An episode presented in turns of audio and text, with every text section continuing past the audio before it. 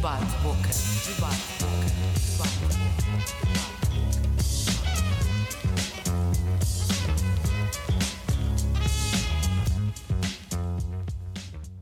Bem-vindos ao terceiro episódio do Debate Boca uh, desta temporada. Racismo é ainda um dos grandes problemas da nossa sociedade e continua cada vez mais na ordem do dia. Este ano o mundo viu erguer-se um movimento contra as desigualdades raciais desencadeado pela morte de George Floyd. Viu o racismo no mundo do futebol, com o Marega, jogador do Futebol Clube do Porto, e mais recentemente num jogo da Liga dos Campeões entre o PSG e o Istambul, que provocou mesmo o cancelamento da partida. Também devemos recordar um episódio trágico que aconteceu em Portugal, a morte do ator Bruno Candé. Mas não só a cor da pele provoca atos de discriminação. Também a etnia, ou até mesmo a, a própria nacionalidade, são pretexto para não olhar para o outro da forma igual. Até quando é que é preciso que o racismo esteja em debate? Será que conseguiremos ultrapassar o mundo da discriminação que nos separa? Estas são algumas das questões que ainda são precisas discutir. E é por isso também que dedicamos o episódio de dezembro a este tema. O meu nome é Miguel Tomás. Comigo neste debate tenho Amanda Silva, que está a viver em Portugal há mais ou menos 3 anos e é estudante de jornalismo. E também Danilo Cardoso, membro do grupo Educar, uma plataforma de educadores antirracistas. Bem-vindos, obrigado por terem aceitado o convite. Vamos ao debate. Comece por si, Danilo. O racismo é uma forma de discriminação que ainda está muito presente nos nossos dias. Na sua opinião, a que é que se deve esta presença acentuada? A presença do racismo? Hum. Então, acho que, para começar, né, as próprias heranças todas, né, é um, é um resultado de todo um processo, né, é só um reflexo do, de tudo que não foi resolvido. Muito bem. Uh, Amanda, tu és do Brasil. Uh, sofreste ou alguém do teu núcleo familiar ou de amigos uh, sofreu algum episódio de discriminação por parte de algumas pessoas cá em Portugal? Bem, é, obviamente sim. Eu acho que não tem nenhum amigo meu ou pessoa próxima que não tenha passado por algum tipo de discriminação ao longo da jornada deles aqui em Portugal. É, a minha família, como não temos nenhum, nenhuma pessoa preta, não tivemos nenhum tipo de discriminação racial, mas já tivemos diversos problemas. Se você quiser, eu posso contar algumas histórias. Sim, sim, se faz favor. É, eu tenho problemas rotineiramente, por exemplo, com a minha vizinha, que ela gosta muito de lembrar que nós somos brasileiros e as causas de todos os problemas que ela acha que nós temos são esses. É, ela já chamou a polícia três vezes por conta de barulho que nós não estávamos fazendo, é, tanto que nunca fomos punidos por nada desse tipo. E é, já fomos chamados a atenção por várias vezes por causa disso. Ela dirigiu ofensas do tipo: vocês têm que se lembrar que vocês estão aqui, que isso aqui não é o Brasil, que a Europa é civilizada, que vocês não deveriam se comportar dessa forma. E para mim, diretamente, acho que eu nunca sofri nenhum tipo de ofensa direta. Ah, as discriminações eu acho que seriam mais voltadas dentro da, da parte do estudo, é, tanto na escola como na faculdade. É, eu já ouvi até professores fazerem comentários discriminatórios virados ao, direcionados ao Brasil e não diretamente à minha pessoa, mas eu sempre me sinto muito na necessidade de defender e colocar alguns pontos em análise, principalmente para os meus colegas, para a gente poder debater todos juntos. Mas, mas, tens notado que essa certa discriminação está a diminuir gradualmente ou, ou tem-se mantido uh, muito linear?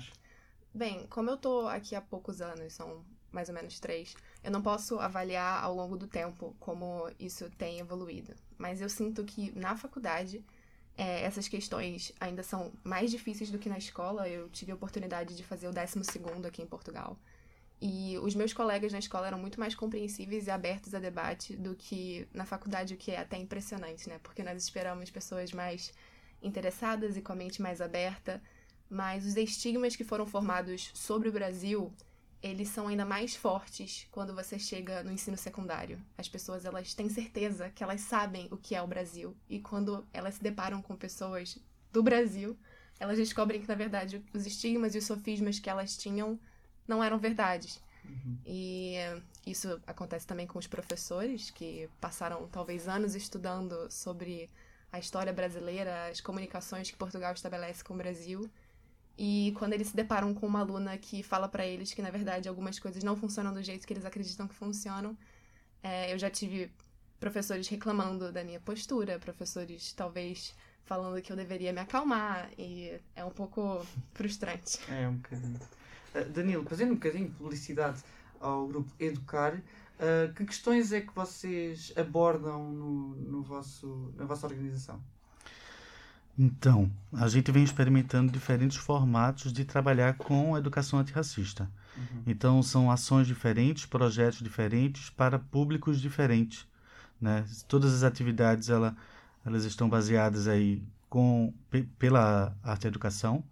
Né? Então, são, são atividades abertas que todo mundo pode participar, mas tem essas questões diferentes de ação para projeto.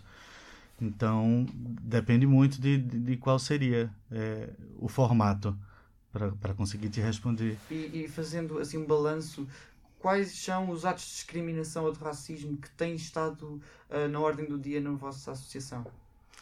Então, a, a, gente não é uma associação, né? A gente sim, é um, sim, um, um, coletivo informal. Coletivo, sim, e como, como trabalhamos, digamos assim, com vários grupos públicos diferentes, as problemáticas são diferentes. Por exemplo, agora a gente está realizando o terceiro ciclo de encontros de educadores antirracistas sobre a branquitude, principalmente para a branquitude, uhum. né? Então é um público específico, mas a gente tem projetos onde a gente só trabalha, por exemplo, com com imigrantes, né?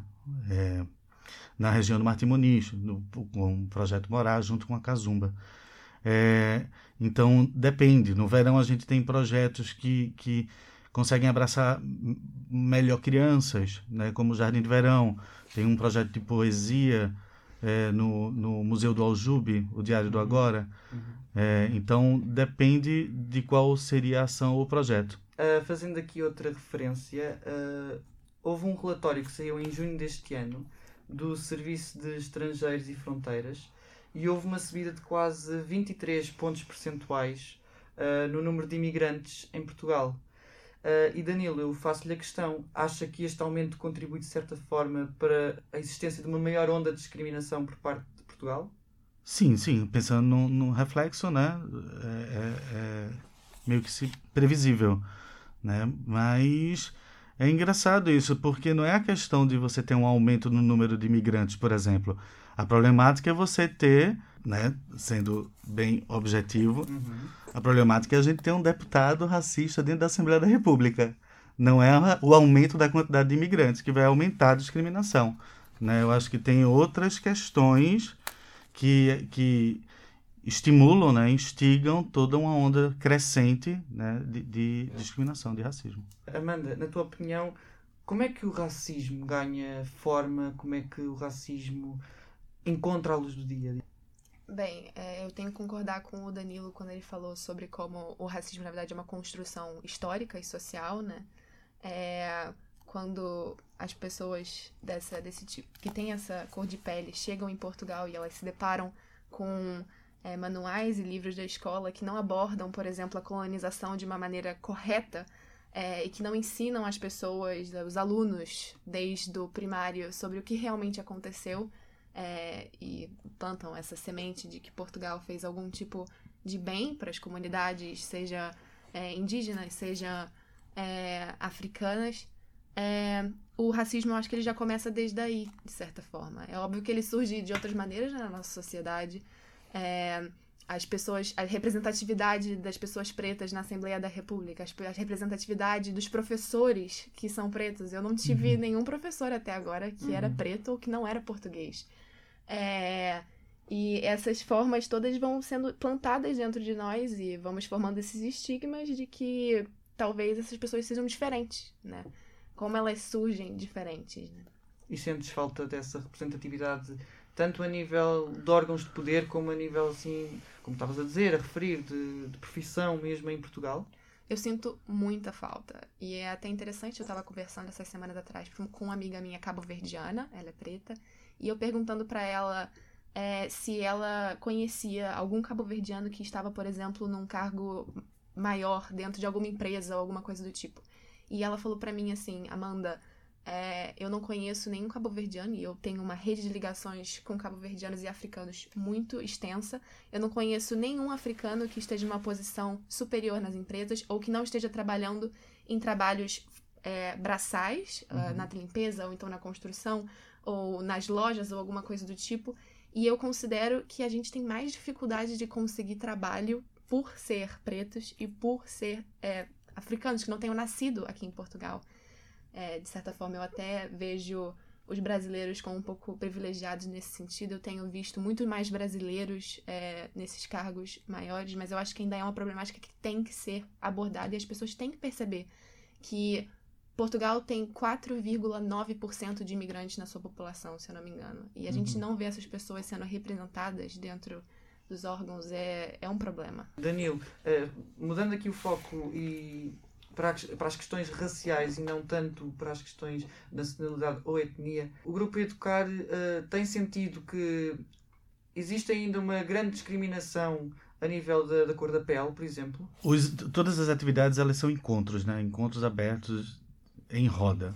Então, todo mundo pode ali partilhar, falar. E o que nos chega é exatamente esses relatos diferentes, né, de públicos diferentes. Né? Então, desde a, da, da escola, né, do racismo na educação infantil, por exemplo, é, os filhos de imigrantes com, com, com a discriminação de não considerá-los falantes de língua portuguesa é, só por, por uma questão de, de, ascendência, né, sabe? Então ali você já começa, né, a traumatizar, né, a criança. Então isso chega muito relato de professores, de pais, de mães.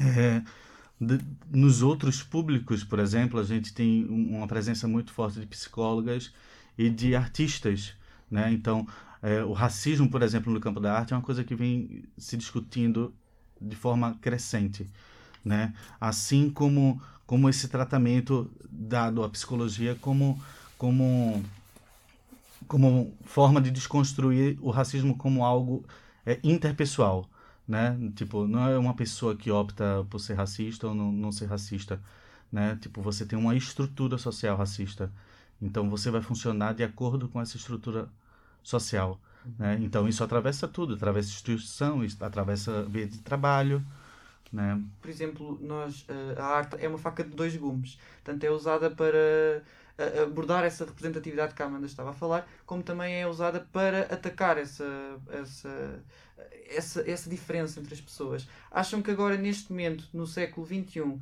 no ano 2020, quase 2021, acham que esse, a arte em si está a atender mais para o lado racista ou está a, a tentar atender mais para o lado de combater esse preconceito? Segundo Sim. a vossa opinião, obviamente.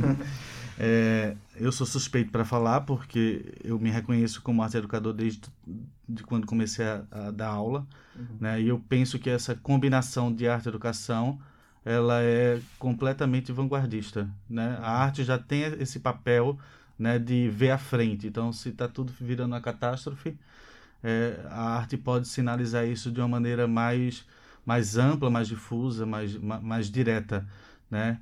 Então tem muito a ver também com quem produz essa arte, né? Tipo, é, você tem uma questão de identidade, de história, né? De biografia e história na produção artística.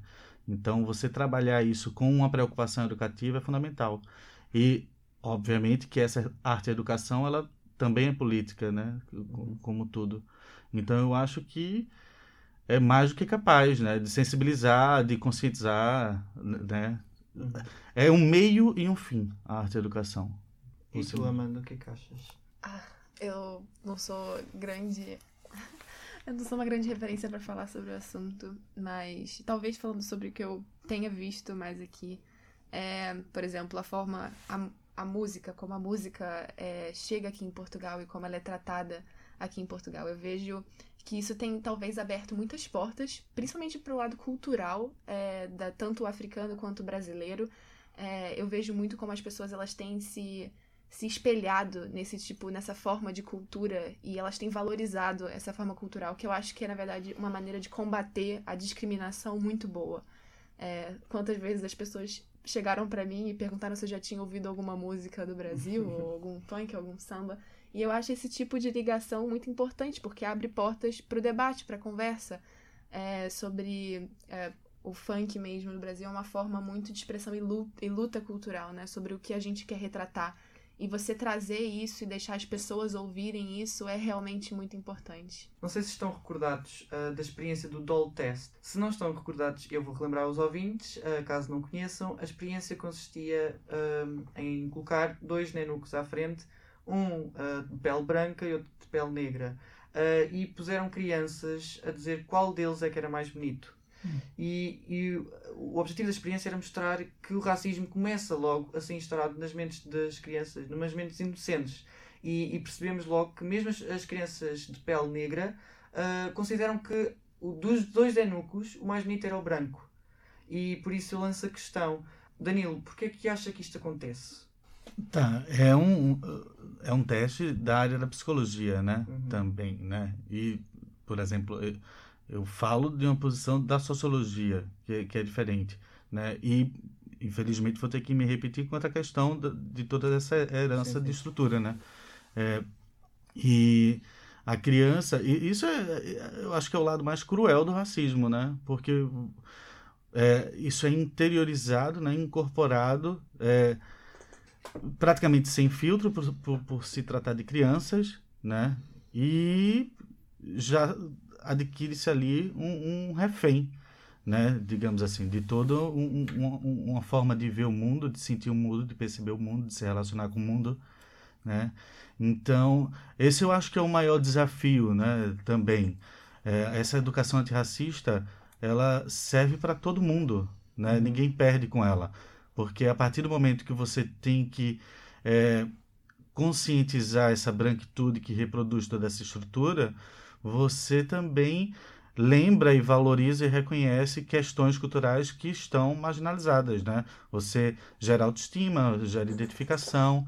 Então, essa educação antirracista, ela pode ser a saída, né?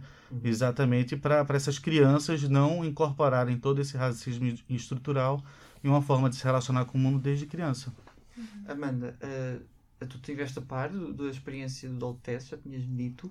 Um, achas que isto, se fizermos a mesma experiência daqui a uns anos, achas que vai, os resultados vão ser diferentes ou que ainda estamos a trabalhar nisso? Ainda falta muita educação? Ainda falta com certeza muita educação, mas eu acho que nós estamos realmente num período que essas, essa, esses tipos de abordagens, esses tipos de experimento, por exemplo, sendo trazidos para os média, é muito importante para as pessoas verem que isso realmente existe e elas se conscientizarem que esse tipo de discriminação existe. É, eu tenho visto surgir em muitos lugares do mundo, eu fico muito a par do que acontece no Brasil e aqui em Portugal. Por exemplo, debates sobre como a sua a, a forma do seu corpo é e como isso foi marginalizado na sociedade. Se você for diferente dos modelos, você já tem um problema. Ou uhum. então a forma do cabelo, o cabelo afro, é, o cabelo crespo e cacheado, como ele foi é, descriminalizado por tanto tempo, né? Eu falo da minha experiência social, eu tenho caracóis, eu tenho cabelo cacheado. É, e eu, quando era pequena, eu lembro de falar pro meu pai que eu queria ser que nem a Barbie. E eu lembro do meu pai comprar uma Barbie negra para mim e me uhum. dar de presente. Porque esse tipo de, de questão, ela tem que ser trazida, ele tem que ser debatido e as pessoas têm que saber que interiormente eles têm esses problemas. Sim. É, e quando eles descobrem que eles têm esses problemas, depois nós temos que arrumar jeito de falar: não, já se você é diferente, não tem problema. É só porque a sociedade fez você pensar que tinha um problema. Só vou dar um exemplo, é, tipo um, um, uma observação, um resultado. É, antes do, do Grupo Educar existir, é, eu tive a oportunidade de participar de um projeto que foi contemplado no Prêmio Municipal de é, Direitos Humanos na Criança e no Jovem, e a gente desenvolveu esse projeto na Escola do Castelo. Eu, junto com a professora Ariana Furtado, a Simone, Anistela, a Beatriz, a, a, a deputada, é, e o Celso, da Culture Face. Mas, enfim, o que é que eu queria falar? A gente fez uma atividade onde, se estivéssemos, não estivéssemos dentro de uma, de uma sala com pessoas de cores diferentes, de nacionalidades diferentes, com uma professora negra, a atividade poderia ter tido outro resultado, porque a gente trabalhou com, com resumos de biografias, tipo um, alguém da construção civil, algum advogado, e como a sala estava repleta de referências, não deu aquele resultado de, de você racializar, né, eh, enegrecer a figura das pessoas dos trabalhos é, mais precários, digamos assim. Então as crianças representadas de uma forma completamente aleatória, né? Sentiram-se liber... sentiu-se liberdade de representar da forma que elas queriam, porque ela pode ser, ser tudo, né? Numa sala daquela, com várias nacionalidades, com pessoas de várias cores, é, né? vários, vários tons, você pode é, multiplicar as possibilidades de ser, né? Acho que é, era só esse exemplo. Outra, outra vertente que, que, que eu queria também abordar era a questão dos estereótipos. Até que ponto é que o estereótipo pode tocar no racismo ou discriminação ou, ou é meramente uma designação? O que é que vocês acham acerca dos estereótipos? Eu acho que eles estão, na verdade, completamente ligados. É, de certa forma, os estereótipos formados sobre uma determinada cultura, quando você coloca eles em xeque e você acha que eles é que definem um grupo geral de pessoas, você tem um problema. É, porque as pessoas elas são múltiplas, elas são muito diferentes, as experiências de vida dela são extremamente diferentes. É até incômodo você pensar que todos os brasileiros ou africanos que chegarem em Portugal vão ser da mesma forma, sendo que a população brasileira, por exemplo, é 30 vezes maior do que a portuguesa, alguma coisa assim. Imagina uhum. a quantidade de pessoas diferentes que existem. Um, eu tenho feito um trabalho aqui para a faculdade sobre exatamente essa questão da pressão sobre os estereótipos e os preconceitos nos imigrantes. E nós tivemos a chance de falar com algumas pessoas e ver, por exemplo, o estereótipo da mulher brasileira como uma prostituta ou alguma uhum. mulher muito oferecida, né? E isso tem impedido uma amiga muito próxima minha, por exemplo, de um primeiro momento, quando ela chegou aqui há 16 anos atrás, e aí a gente estava falando sobre como Portugal tem melhorado talvez ao longo dos anos. Ela, há 16 anos atrás, ela chegou em Portugal e ela não conseguiu entrar na escola porque acharam que a mãe dela, que tinha levado ela sozinha, era uma prostituta e não deixaram ela ganhar uma vaga na escola. É, eu não, não ouvi de casos recentes desse tipo agora, mas olha esse estereótipo que foi formado e que depois atingiu profundamente a vida da minha colega que ficou depois um período sem estudar. Uh, Danilo, uh, acha que estes estereótipos condicionam uh, as pessoas que são de certa maneira diferentes em Portugal e no mundo? É, é, é onipresente, né? É, é também passa aí pelo, pela questão do humano de classificar tudo, né? É, experimentando aí olhar por um viés antropológico, digamos assim, é, a, a, grande dificuldade é você exatamente não corresponder ao estereótipo criado, né, mantido aí, com um, uma surpresa, né? Uhum. As várias possibilidades de poder ser, por exemplo. Né? Então, se você é, se relaciona a partir de, de referências estáticas, né, imutáveis, né, congeladas, você não consegue se relacionar. Simplesmente por isso. Né? Você vai, vai já tratar o outro de acordo com uma série de, de, de impressões. Né? É, o, o, que eu acho muito, muito intrigante assim, e, e interessante é a questão da escuta, por exemplo. É, é uma coisa que a gente vem se preocupando cada vez mais, né? De, de se escutar em vez de ficar só falando, falando, falando, falando, falando. Porque, por exemplo, no contexto de português, né? Que, que você tem aí uma multiculturalidade, né? Várias culturas e tudo mais. As pessoas não, não conversam muito, não, não, não, não perdem seu tempo tentando conhecer o outro para exatamente construir tudo isso. Né? Cada um está na sua vida, cada um está na sua comunidade, na sua bolha, e as pessoas não se relacionam. Então fica todo mundo mantendo as impressões. Por exemplo, vou dar um exemplo bem, bem, bem, bem nítido. É, eu conheço pouquíssimos, pouquíssimos ciganos, né, assumidos, uhum. né, que eu conheço como ciganos, né. É, e eu tô aqui há cinco anos e, e às vezes eu me pego fazendo uso de referências a ciganos de portugueses, né. Então é, eu vou escutando o que é que é um cigano, o que é que é uma cigana, e vou, com o meu olhar, sem me relacionar com essas pessoas, é, vendo quem é quem. Né? Isso é completamente cruel, porque eu tô, não estou permitindo que essas pessoas. Não estou me permitindo me relacionar com essas pessoas e não estou permitindo elas falarem que elas são. Né? Isso é altamente problemático e violento. Né? A gente precisa entender que o, o, o silêncio ele é altamente violento. Né? Você não precisa só gritar, berrar, bater. Silenciar também é altamente cruel.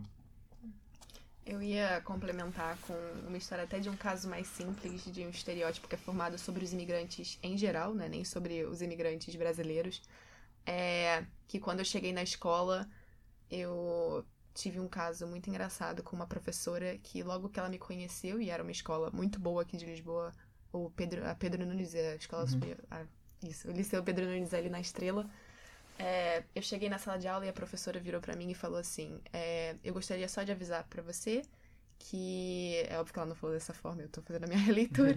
eu gostaria de falar pra você que eu não vou facilitar as coisas. Eu já cheguei muito. Já chegaram muitos estudantes brasileiros querendo que as coisas fossem facilitadas e achar que eles poderiam é, simplesmente andar com tudo muito facilmente. Eu gostaria de dizer que eu não vou fazer isso com você e eu quero que você se esforce. E na hora eu falei assim, professora, eu não sei porque a professora acha que eu não, não vou me esforçar. É, eu vou me esforçar da mesma forma que os outros, né? E naquela mesma semana, eu era uma, era uma aula de história, né? E eu sempre fui muito fã de história, mesmo que fosse história portuguesa, eu sabia muita coisa já. E uma das minhas colegas de turma, inocentemente, virou pra mim e falou: Nossa, você é tão inteligente, você já tá aqui há muitos anos?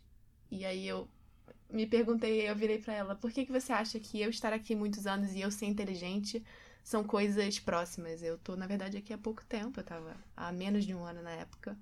E eu já trouxe esse conhecimento do Brasil, né? Não é porque eu venho de fora que eu sou é, menos inteligente ou burra alguma coisa do tipo. Né? Só complementar, eu sou licenciado em História.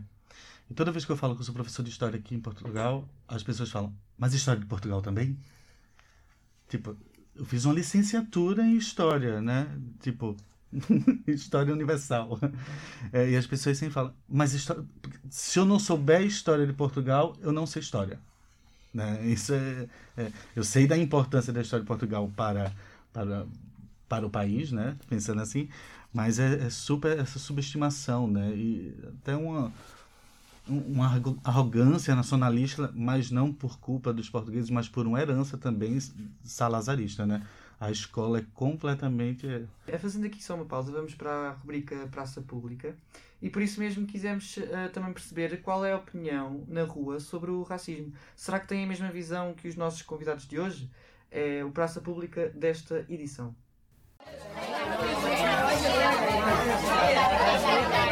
Praça Pública. Eu sou a Paula. Eu acho que o colonialismo ainda existe na mente portuguesa e eu acho que isso vem muito da educação que os portugueses têm na escola, as crianças. Porque eu acho que, por exemplo, em História, eh, os professores, diria, diria mais tipo a educação nacional, eles pintam eh, as conquistas portuguesas como se fosse um ato heróico. Eu sou a Lara. Quando você chega aqui em Portugal, na verdade tudo é um baque, né? Tudo é novo e tudo é. Inclusive as pessoas. Inclusive as pessoas. É, eu trabalho num bar, num, num, num Irish Pub lá, no Valpé do Cais Sodré, e é muito claro a, a distinção de brasileiro e de português. Não de todos, claro. É claro que são pessoas, mas tem muitas pessoas que são bastante agressivas e a questão do brasileiro tá ali, tá ali trabalhando e pronto, né? Eu acho que o fato de dizerem que Portugal não é racista, isso vem de pessoas que têm olhos, mas não querem ver. Digo sempre isso. Porque é verdade, porque Portugal é um país racista. Talvez esteja a generalizar demais, porque nós também temos de ter em conta os individuais e nem, nem toda a gente é igual, é verdade. Mas se formos falar assim, de modo geral, a maior parte dos portugueses é racista. Não- é inevitável. Eu sei que há um- uma mistura de, de culturas, de etnias aqui, mas eu acho que a parte conservadora de Portugal ainda não quer aceitar. Portanto, Portugal não é racista, isso é uma ilusão, uma utópia. Não existe. Para mim, É racista. Inclusive, eu fui, fui- vítima de, de racismo pessoas mais velhas. Eu consigo, eu consigo compreender o porquê de, de algumas pessoas terem mentes fecha- fechadas, consigo compreender o porquê de algumas pessoas terem mentes fechadas, mas não pratico. E eu sendo, hum, eu tendo sof- sofrido, eu tendo sofrido Um, racismo, posso dizer perfeitamente que Portugal é um, é um país racista, até porque o meu caso não é isolado. Vejo cada vez mais vídeos a circularem, publicações a circularem, que mostram que efetivamente Portugal é um país racista. Eu digo Portugal no modo geral. Na faculdade e tudo mais, é, os brasileiros, eles são. É, é, as pessoas sempre vão achar que nós somos mais estúpidos, ou que. Porque a gente escreve diferente também, e academicamente, os professores e tudo mais. É porque é sempre, é sempre um grau de você sabe menos, ou você não sabe, ou ok, é brasileiro, então não sabe o que ela tá falando. E já no, no, ambiente acadêmico ainda acontece. Tipo, eu tava agora numa reunião e pronto, é muito.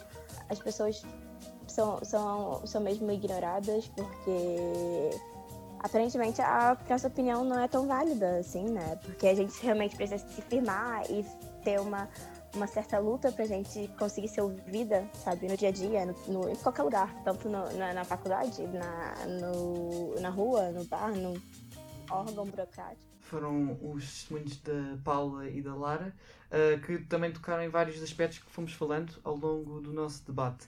Amanda, agora começo por ti. A Paula tocou num aspecto uh, que foi muito importante, que é o aspecto histórico que é a forma como o colonialismo é abordado nas escolas. E se bem se lembram, tivemos aqueles atos de vandalismo por todo o mundo, a, estátuas, a, a bustos, e eu, eu faço-te esta pergunta, Amanda. Achas que a forma como a escravidão, o colonialismo é abordado na disciplina de História de Portugal contribui uh, para a instauração de, de, racismo? Eu sei que já falámos várias vezes aqui, mas especi especificamente sobre o colonialismo, o que é que tu achas?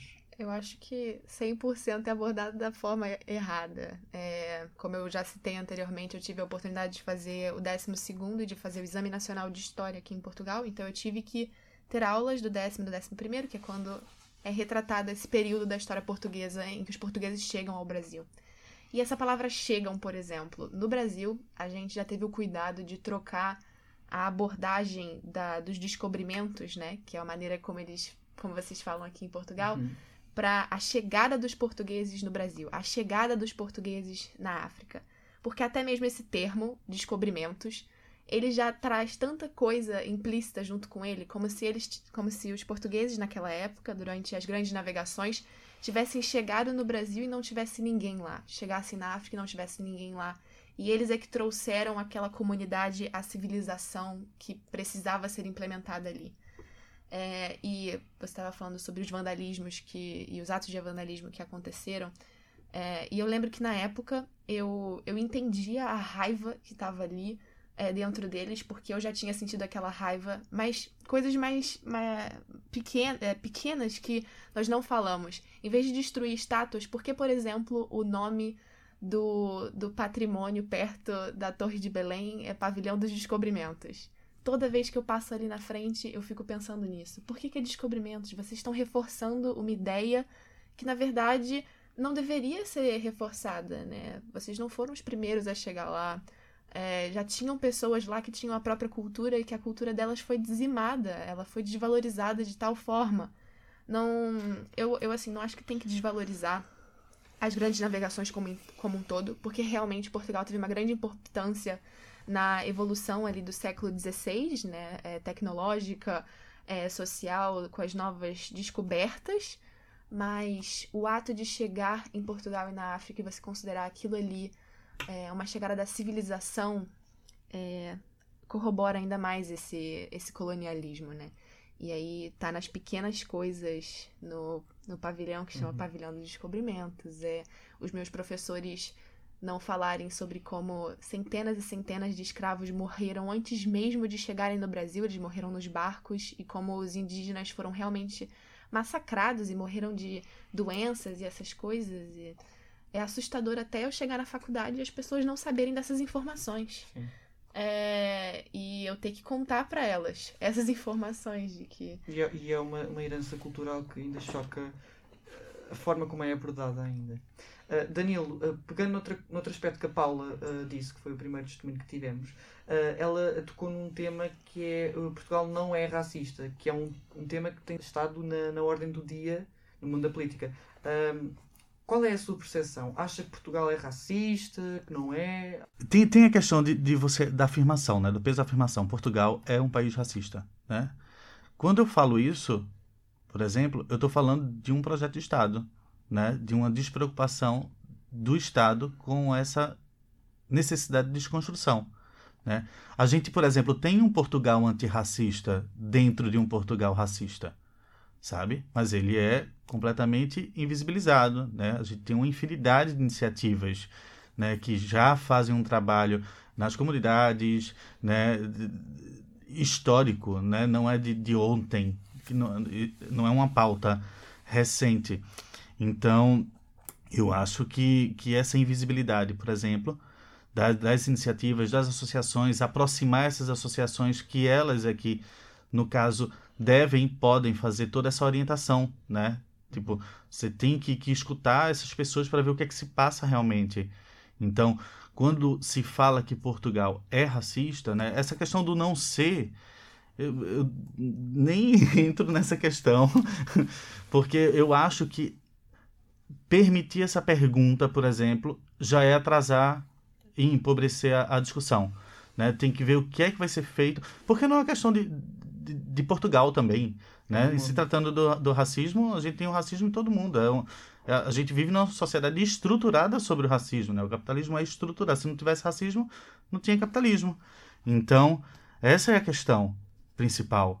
Né? Essa questão de ser Portugal é porque a, a ofensa também aqui é uma coisa muito presente. Né? As pessoas são, são orgulhosas, né, heróicas, mas se ofendem com a facilidade imensa. Você não pode fazer uma crítica, e ainda pensando na, auto, na autocrítica, né? A autocrítica, eu acho que a questão do conflito, do diálogo, do conflito, da autocrítica é o que faz a gente avançar. Né? Se a gente fica, eu critico, aí você se ofende, aí você critica, a gente não consegue construir nada. É, eu vou completar o que o Danilo tá falando e eu concordo 100% com ele, porque é, até eu mesma, eu na minha soberba falar que eu não sou racista, é eu me excluir de uma herança cultural que eu fui criada e achar que eu tô tão fora da, da sociedade que é absurdo. A nossa sociedade é racista. Você é, falar que Portugal não é racista é soberbo. E eu vou falar, Brasil também é racista. É, eu não tenho medo de falar isso. É, e a, enquanto antes a gente aceitar isso, é que as coisas vão começar a andar. É, que nem você falou, é um retrocesso você sequer fazer a pergunta de que, ai, será que eu sou racista? Não, querido. Provavelmente, assim, você não pode ter expressado racismo com a sua boca e nunca ter ofendido ninguém, mas a forma como você pensa estruturalmente, infelizmente, é racista. Até que ponto é que uma, uma frase, um ato, é considerado racismo. Há aquele, aquela expressão que é o politicamente correto. E até que ponto é que o que nós dizemos, usando os termos negro ou preto, até que ponto é considerado racismo? É, isto tem a ver com a percepção da pessoa, tem a ver com os conceitos que, que são no global racistas. O que é que acham? Eu acho que o como estávamos falando que o racismo realmente ele está muito intrínseco na nossa sociedade e ele é forjado em várias áreas que às vezes a gente nem se apercebe. Eu posso falar por testemunho próprio que há duas semanas atrás, uma amiga minha que, que é negra, é, e aí eu troco o termo preto e negro porque quando eu tenho amigos muito próximos meus que são pretos, eu pergunto para eles como eles preferem, como eles se dirigiriam a eles próprios, porque tem uma dualidade muito forte ainda na comunidade, é, seja portuguesa, seja brasileira, sobre que termo que deveria ser usado. Então eu prefiro perguntar para a pessoa como ela prefere ser chamada. Eu acho que isso já é um bom começo se você quer ter esse tipo de discussão. E nós estávamos conversando e eu falei que eu me considerava é, mulata, porque no meu sangue eu tenho tanto lado, lado africano como indígena e português. E ela me alertou assim: Amanda, você não deveria usar esse termo, porque ele se refere à mula. E é uma questão muito pejorativa e muito que degrine muito a imagem da pessoa preta. E aí eu me, me assustei na hora e eu pensei quantas vezes eu já tinha usado aquele termo. E ela falou: por que, que você não usa outros termos quando você for falar isso? É, e aí na hora eu, eu aprendi e eu comecei a tentar aplicar aquilo para minha vida. Porque, por exemplo, a gente, as pessoas vão reclamar, ah, então não é politicamente correto eu falar isso. Isso denigre a imagem de dessas pessoas, né? Esse termo, o mulato, ele foi construído por conta da mistura entre as raças a africana e a indígena, ou então a africana e a, e a portuguesa no Brasil, e ele depois foi uma referência à mula, que é a mistura desses dois animais, e que nós sabemos que a mula, pelo menos no Brasil, tem esse termo muito da, da burrice, né, da estupidez, é uma pessoa que é, que é afastada dos demais. E você ir aprendendo a não utilizar talvez esses termos que ofendam, e você realmente reconhecer que eles podem não te ofender e não te atacar, mas eles atacam outros e eles ofendem outros. Eu acho também que é se relacionando e vendo, né, pela relação, pelo, ao conhecer a pessoa, né, como é que você deve tratá-la. Lógico que, por exemplo, pode existir um dicionário do que não deve ser dito, né, é, sensato né? Que, que é o que muito tem se produzido também, né? Principalmente com o crescente estudo sobre a branquitude, ver exatamente, analisar esse comportamento da branquitude, que isso é uma coisa engraçada que a branquitude ela não se pensa, né? Eh, são, eh, ela é a referência do modelo, né? do, do, do padrão. Então, é, eu acho que é exatamente você se relacionando com essas pessoas. Né? São elas que vão dizer, por exemplo, eu tenho, tenho nas minhas relações, tem pessoas que eu trato de uma forma, tem pessoas que eu trato de outra, todas sendo negras, por exemplo.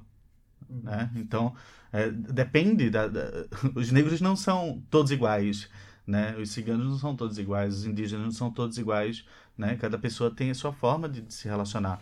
Né? Então, isso eu acho que o mais interessante como resposta seria se relacionar mais com pessoas negras e ciganas e de qualquer outra é, ascendência, sabe? Uh, o nosso debate está quase, quase a terminar e por isso temos uh, uma pergunta final, que é a pergunta que toda a gente acha que quer ver respondida.